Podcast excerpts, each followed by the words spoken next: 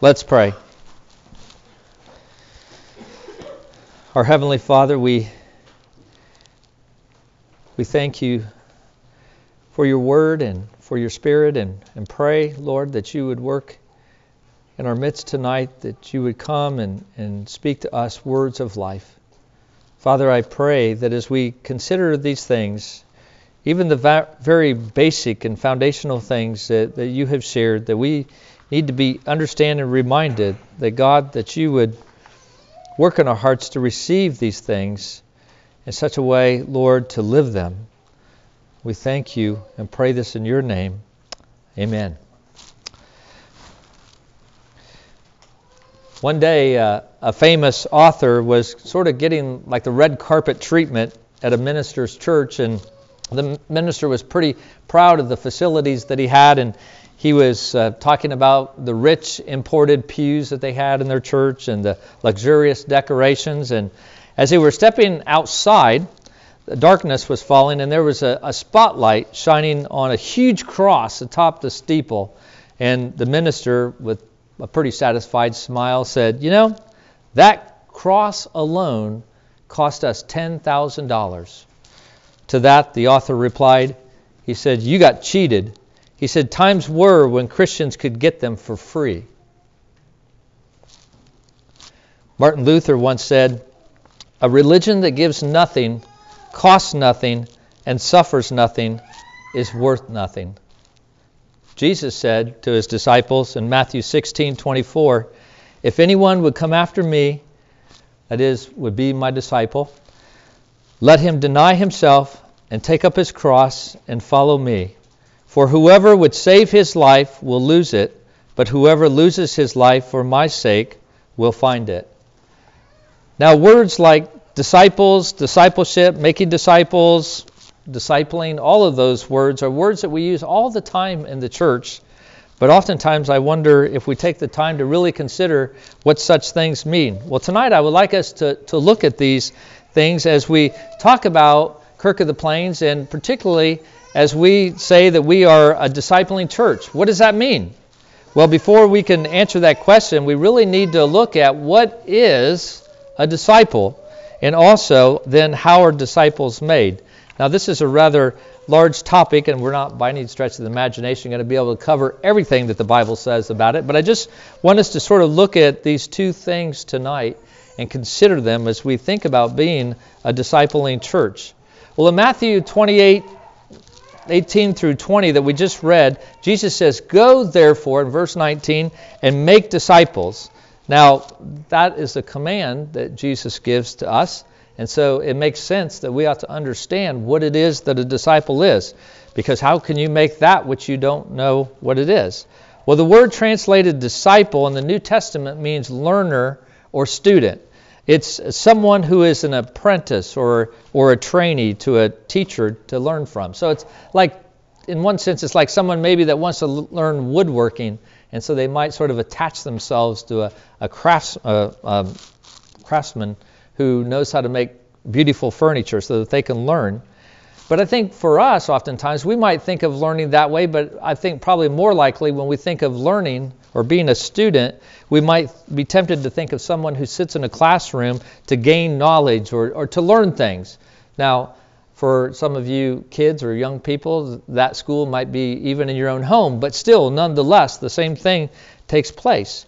And it's true that learners or disciples in Jesus' day Uh, also learned intellectual content. They learned a way of thinking and perceiving the world, uh, if you would, a sort of a body of knowledge and understanding from him. Uh, we see that in Scripture in Matthew chapter five, verses one and two, at the beginning of the Sermon on the Mount.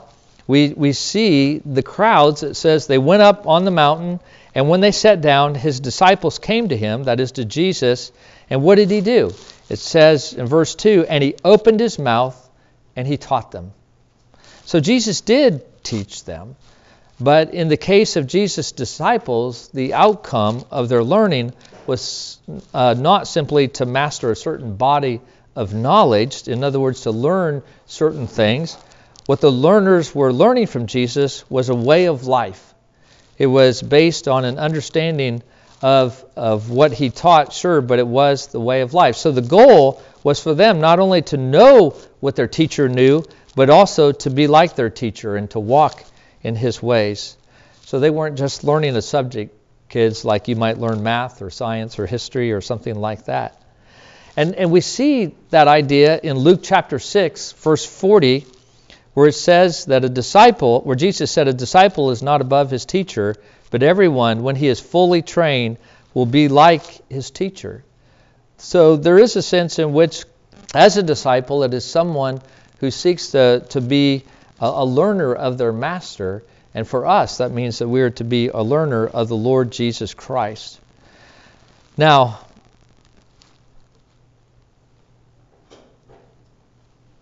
Jesus' disciples not only, as I said, heard the words that he spoke, but they saw how he acted in his everyday life. So when the Pharisees approached Jesus, for example, and they were seeking to trap him, as they oftentimes did by asking questions, that his disciples uh, got to see how he would respond to those things and in those situations.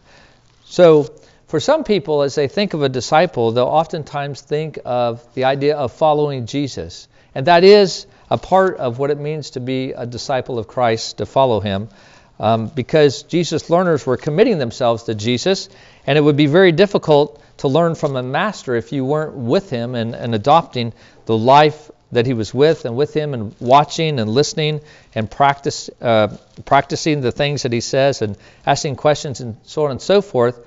But discipleship is more than merely just following Jesus and being close to him and studying him. I think about how many, how easy it is even for Christians today as they think about being a disciple of Christ, that you could ask them, are you a disciple? And they're like, sure. You know, but then as you get to talk about them, you know, Jesus seems to be, they are following him, but if they are, it seems like they're following him from a great distance, that he doesn't so much impact their everyday life. It might be just sort of a, a general uh, sense in which they know the Lord. But that's not the idea that we see here in Scripture about discipleship. Instead, Jesus repeatedly tells people that we're following him uh, what it means to be a disciple. He says that they must leave everything else behind, including their very life. And Jesus put it this way in Luke chapter fourteen, verse thirty-three. He said, so therefore, any one of you who does not renounce, that means kids, to, to give up. If you don't give up all that he has, he cannot be my disciple.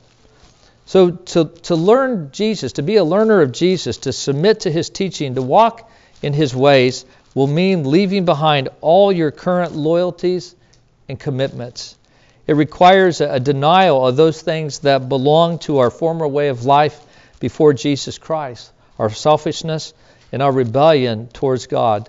It means an, an understanding that we are forgiven for the offenses that we have caused against the Lord Jesus Christ and submitting ourselves to him as our Lord and of our Savior. So unlike the modern idea of learning in which we sort of, uh, how do, would they put it, maybe in modern education, that we're sort of in a state of ignorance until we are educated. It's it's almost like uh, the idea that uh, not only are we acquiring knowledge, but it's almost, in, in some educational theories, I guess, it's almost as if they act like we're a blank slate until we are educated, and then that slate is filled up. But as Christians, we know that that's not how we come to the Lord Jesus Christ. Unfortunately, we come to the Lord Jesus Christ with a full slate already, but that slate is full of sin and of selfishness, uh, a sense of being enslaved to our passions and our lust, and thinking in ways that are opposed to the Lord Jesus Christ. And so as we come to the Lord Jesus Christ, it is necessary and it requires a radical change to take place in our lives. It's a, it's a great work of God to rescue us from the domain of darkness in which we were enslaved and be transferred into the kingdom of his Son, in whom he loves.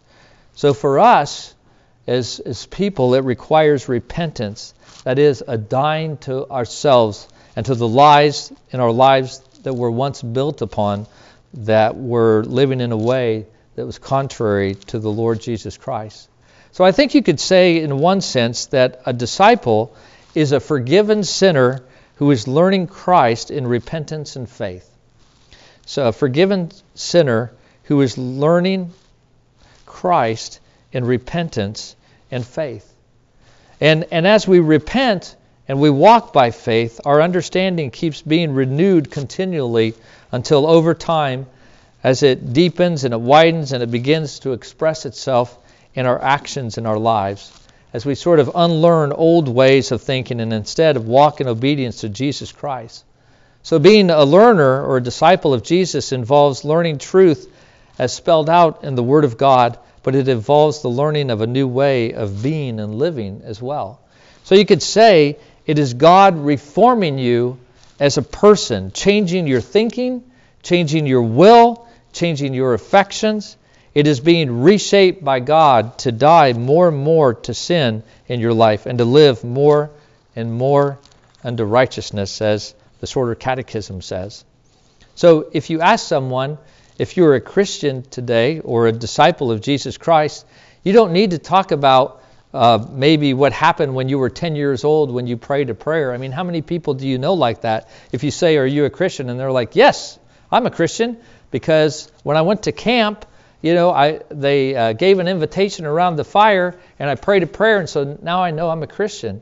But for a true disciple of Jesus Christ, there was an ongoing relationship. It might be that there was that sense of that prayer, that sense of a commitment to the Lord, and a recognition that the Spirit of God was convicting you of your sin and you were walking with the Lord, but that relationship continues. It's not a once-for-all thing that happens in the past, but it is a present reality as well. So as we come to the Lord, uh, we must speak of the reality of a living Savior that walks with us each and every day by faith through His Word and prayer. And then we also see in Matthew twenty-eight twenty, where, where Jesus not only commands us to, to make disciples and to baptize them, but He also says, teach them to observe all that I have commanded you. So there is a sense in which the Lord is, is, is a, or excuse me, as, as His disciples, that we are taught not only to know His commands, but to do those commands as well. And by uh, the work of the Holy Spirit in our lives, we are able to do that because of these new hearts that the Lord gives us. But I think you could, um, if you think about the commands of God, and and uh, And even as it's talking about here, obviously it's talking about everything that Jesus Christ has commanded. But I think in, in one sense, you could think about these commands as um, as Jesus says in Luke chapter ten, verse twenty-seven, as He thinks about the law of God, a summation of the law of God. You could think of the summation of the commands of Christ as being the same, that they could be summed up in this way. You shall love the Lord your God with all your heart and with all your soul, and with all your strength, and with all your mind, and your neighbor as yourself. So a Christian or a disciple, as a Christian or a disciple, we are commanded to love God and others. But how often, as we think about learning in terms of our, we think about it in terms of our own personal growth and, and advancement, of maybe becoming a better Christian in some way, rather than learning rather than understanding that learning Christ and walking with Him and, and growing in our faith really is focused on others rather than ourselves. It is to lay down our lives for others as Christ has laid down His life for us. So implied in this truth that observing Christ's commands involves loving others and therefore an increased focus on others rather than ourselves, there is a reality that we must, as Christians, have time for others as well. But it's not uncommon, unfortunately, for us to fill our lives so full of stuff that interests us that sometimes there is little time for other people. I see that sometimes even in the church, where people don't have time even to come to worship because they're traveling or their kids are in uh, all kinds of activities and things like that. And they're so being consumed with their own things that there's not a sense in which they can focus on the Lord.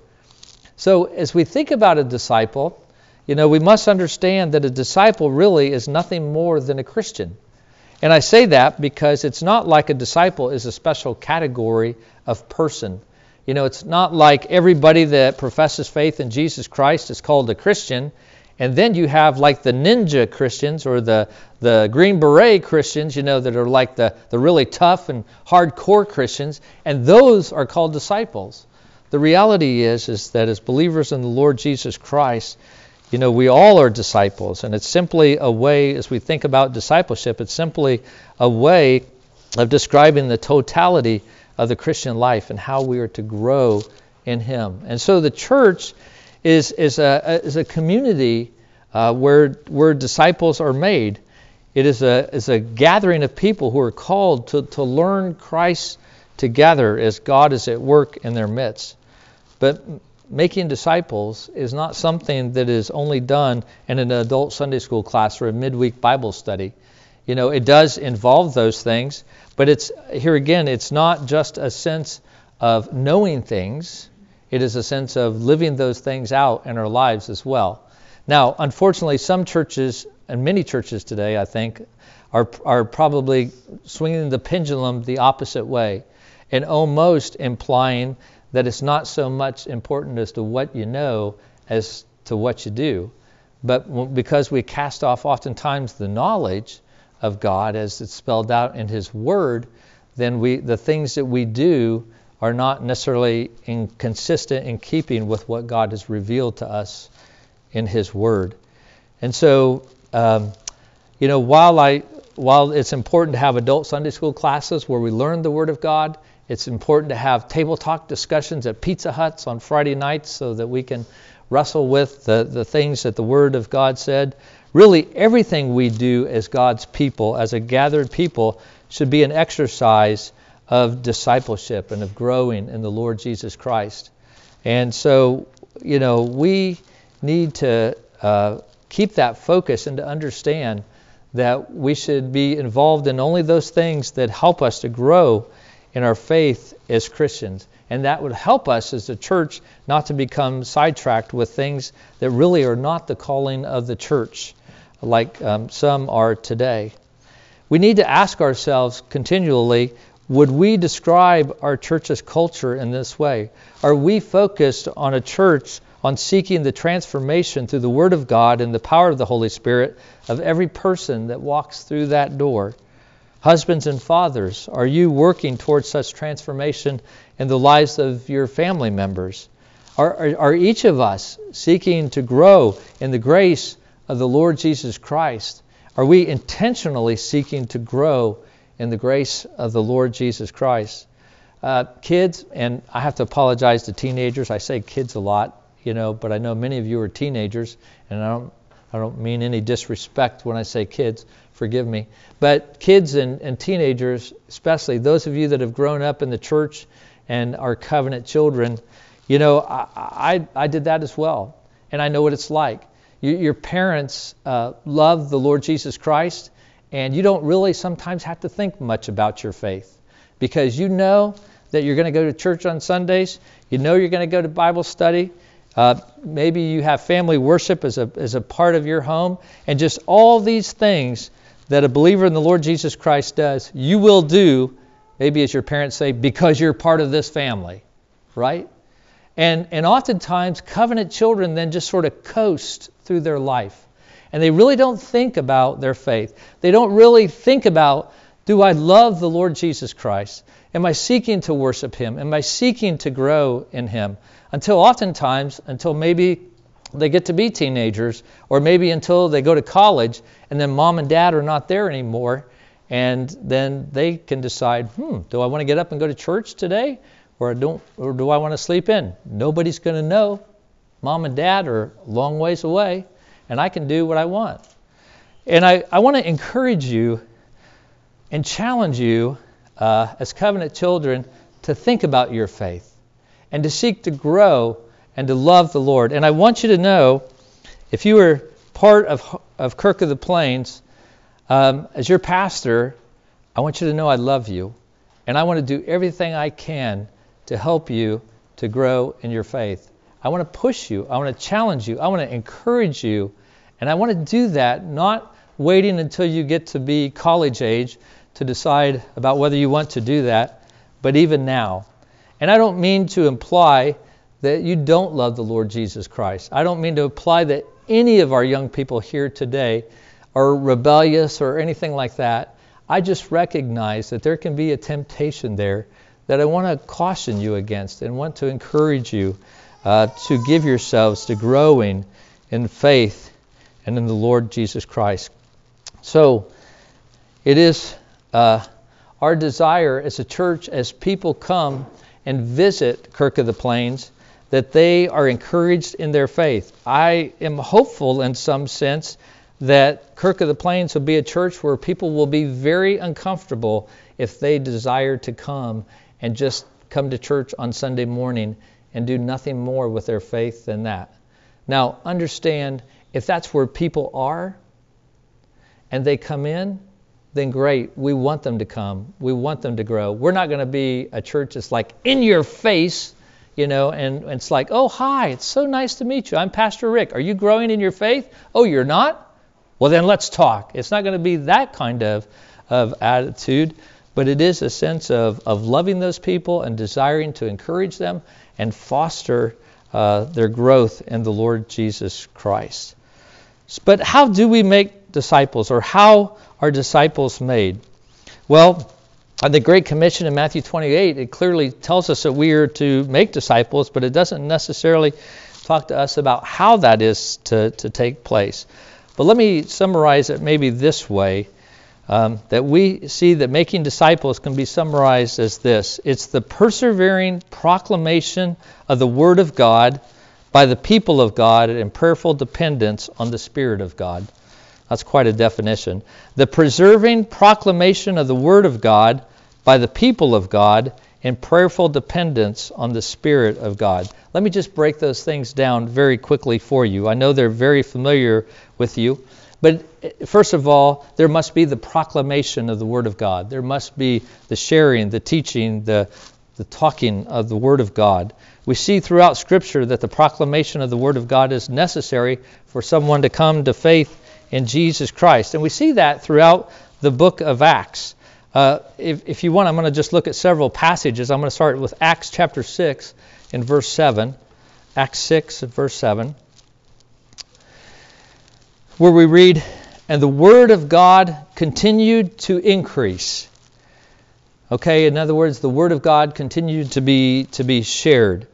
And the word of God continued to increase, and the number of disciples multiplied greatly in Jerusalem, and a great many of the priests became obedient to the faith.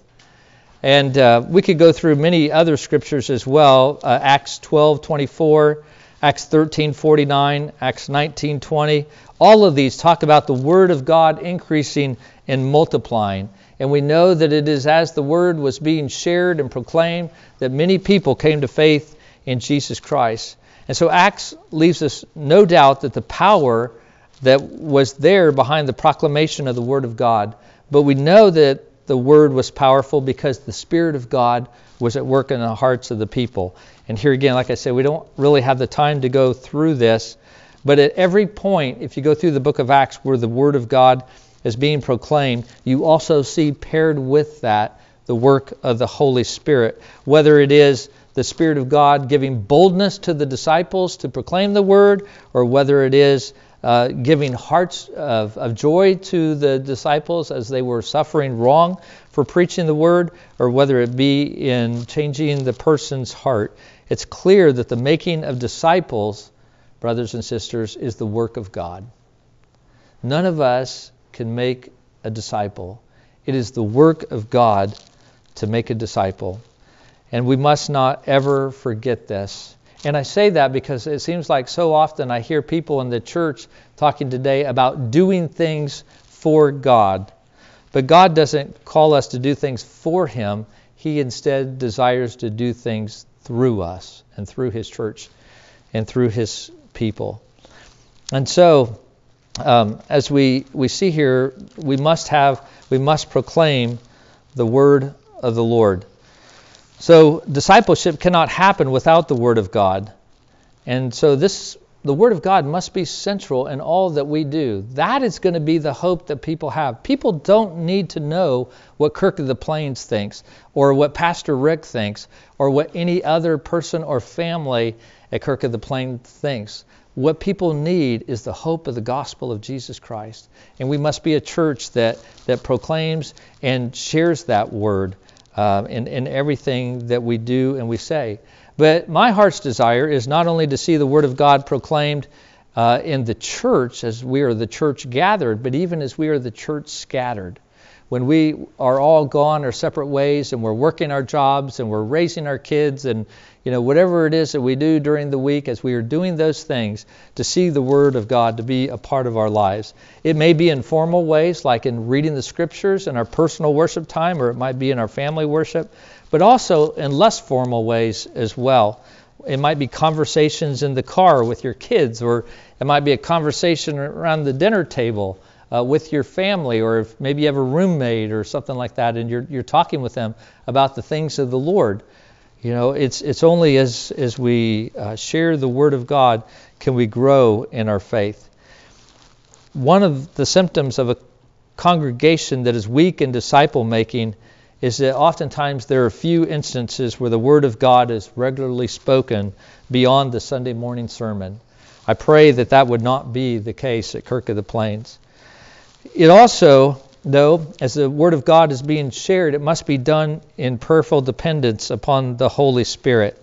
And uh, we're we are not we're running out of time, so I don't have time to go through all the Scriptures, but I just want to share a few with you.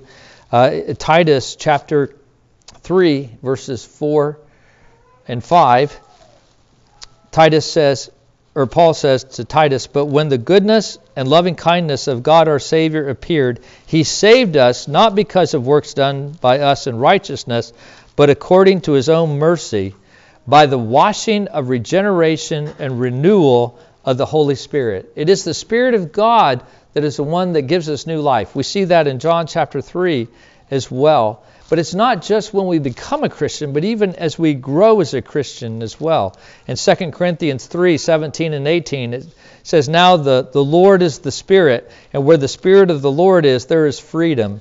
And we all, with unveiled face, beholding the glory of the Lord, are being transformed into the same image from one degree of glory to another. For this comes from the Lord who is the Spirit." It is God who is the one who is transforming us and even making us to where we bear fruit of the Holy Spirit. Now, we've only scratched um, the surface here, but as we think about the ministry of the Word and the Spirit, it, it is important for us to understand the centrality then of the Word and prayer when it comes to the ministry of the church. That prayer is vital to discipleship in the church. Uh, I wonder how often maybe we think too highly of ourselves when we neglect to pray for our own sanctification and pray for the sanctification of others as well. You know, moms and dads, do you pray for your kids and for their spiritual formation? Do you pray for them when they wrestle with certain temptations or struggles, or you see character uh, traits in them that you know are not honoring to the Lord? Do you pray for them? But do you pray for them also when things seem to be going okay? When they seem to be obedient and they seem to be honoring you, do you still nonetheless pray proactively for your children and pray that God will continue to work in the hearts of your children? Do we pray as brothers and sisters for one another? Do you remember the families of Kirk of the Plains throughout the week and pray that we could grow in your grace? I'll tell you what, if nothing else, you could pray for your pastor and for his family as well. They very much need that. If we are going to be a discipling church, we must be a praying church. Our level of understanding and conviction for the need for prayer within our own lives and our churches will only be demonstrated by our constant dependent prayer for God to give us the growth that we need in the Lord Jesus Christ. So prayerlessness and worldliness are classic symptoms of a, a sick discipling Uh, church culture. And then finally, uh, it is through people being used as God's instruments that He works. You know, it's it is the work of God's Spirit from beginning to end in terms of making disciples. But God chooses to use human agents by which to do that. And the best illustration I can think to describe this would be a scalpel in the hands of a surgeon.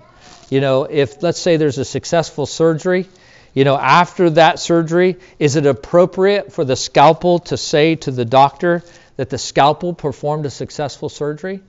It did all the cutting. It made all the, the right marks. And we would say, well, of course not. But in the same way, God makes disciples, but we are the scalpel that he uses to perform that operation. And this is important for us to grasp so that we don't become proud or we don't overvalue our efforts when it comes to making disciples. We are just servants of Christ who are planting and watering and praying for God to give the growth, as First Corinthians three says. And like I stated earlier, you know, we don't do God's work for him. God does his work through us. And we must keep that in mind. But nonetheless, God does very much use his people. Let me just read one passage, uh, Second Timothy chapter two, very familiar passage, Second Timothy two, one and two.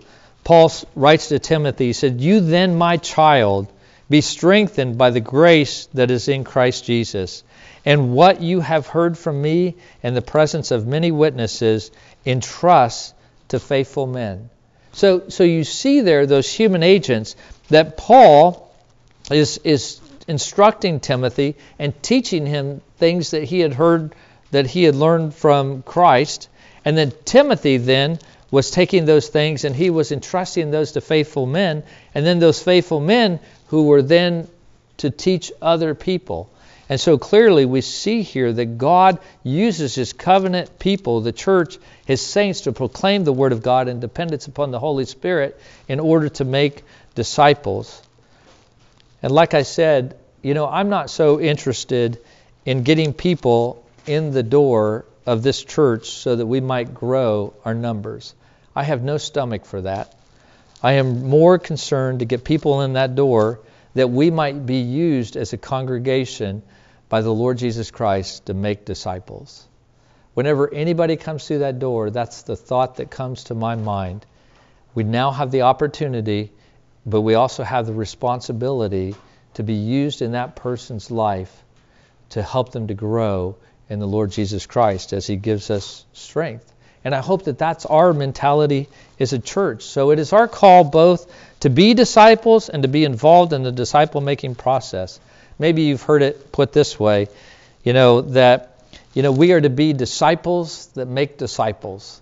You know, but in many ways, that, that is very true. And we need to seek to do that and understand that as we are walking in the Lord, that he will complete the work that he has he has started.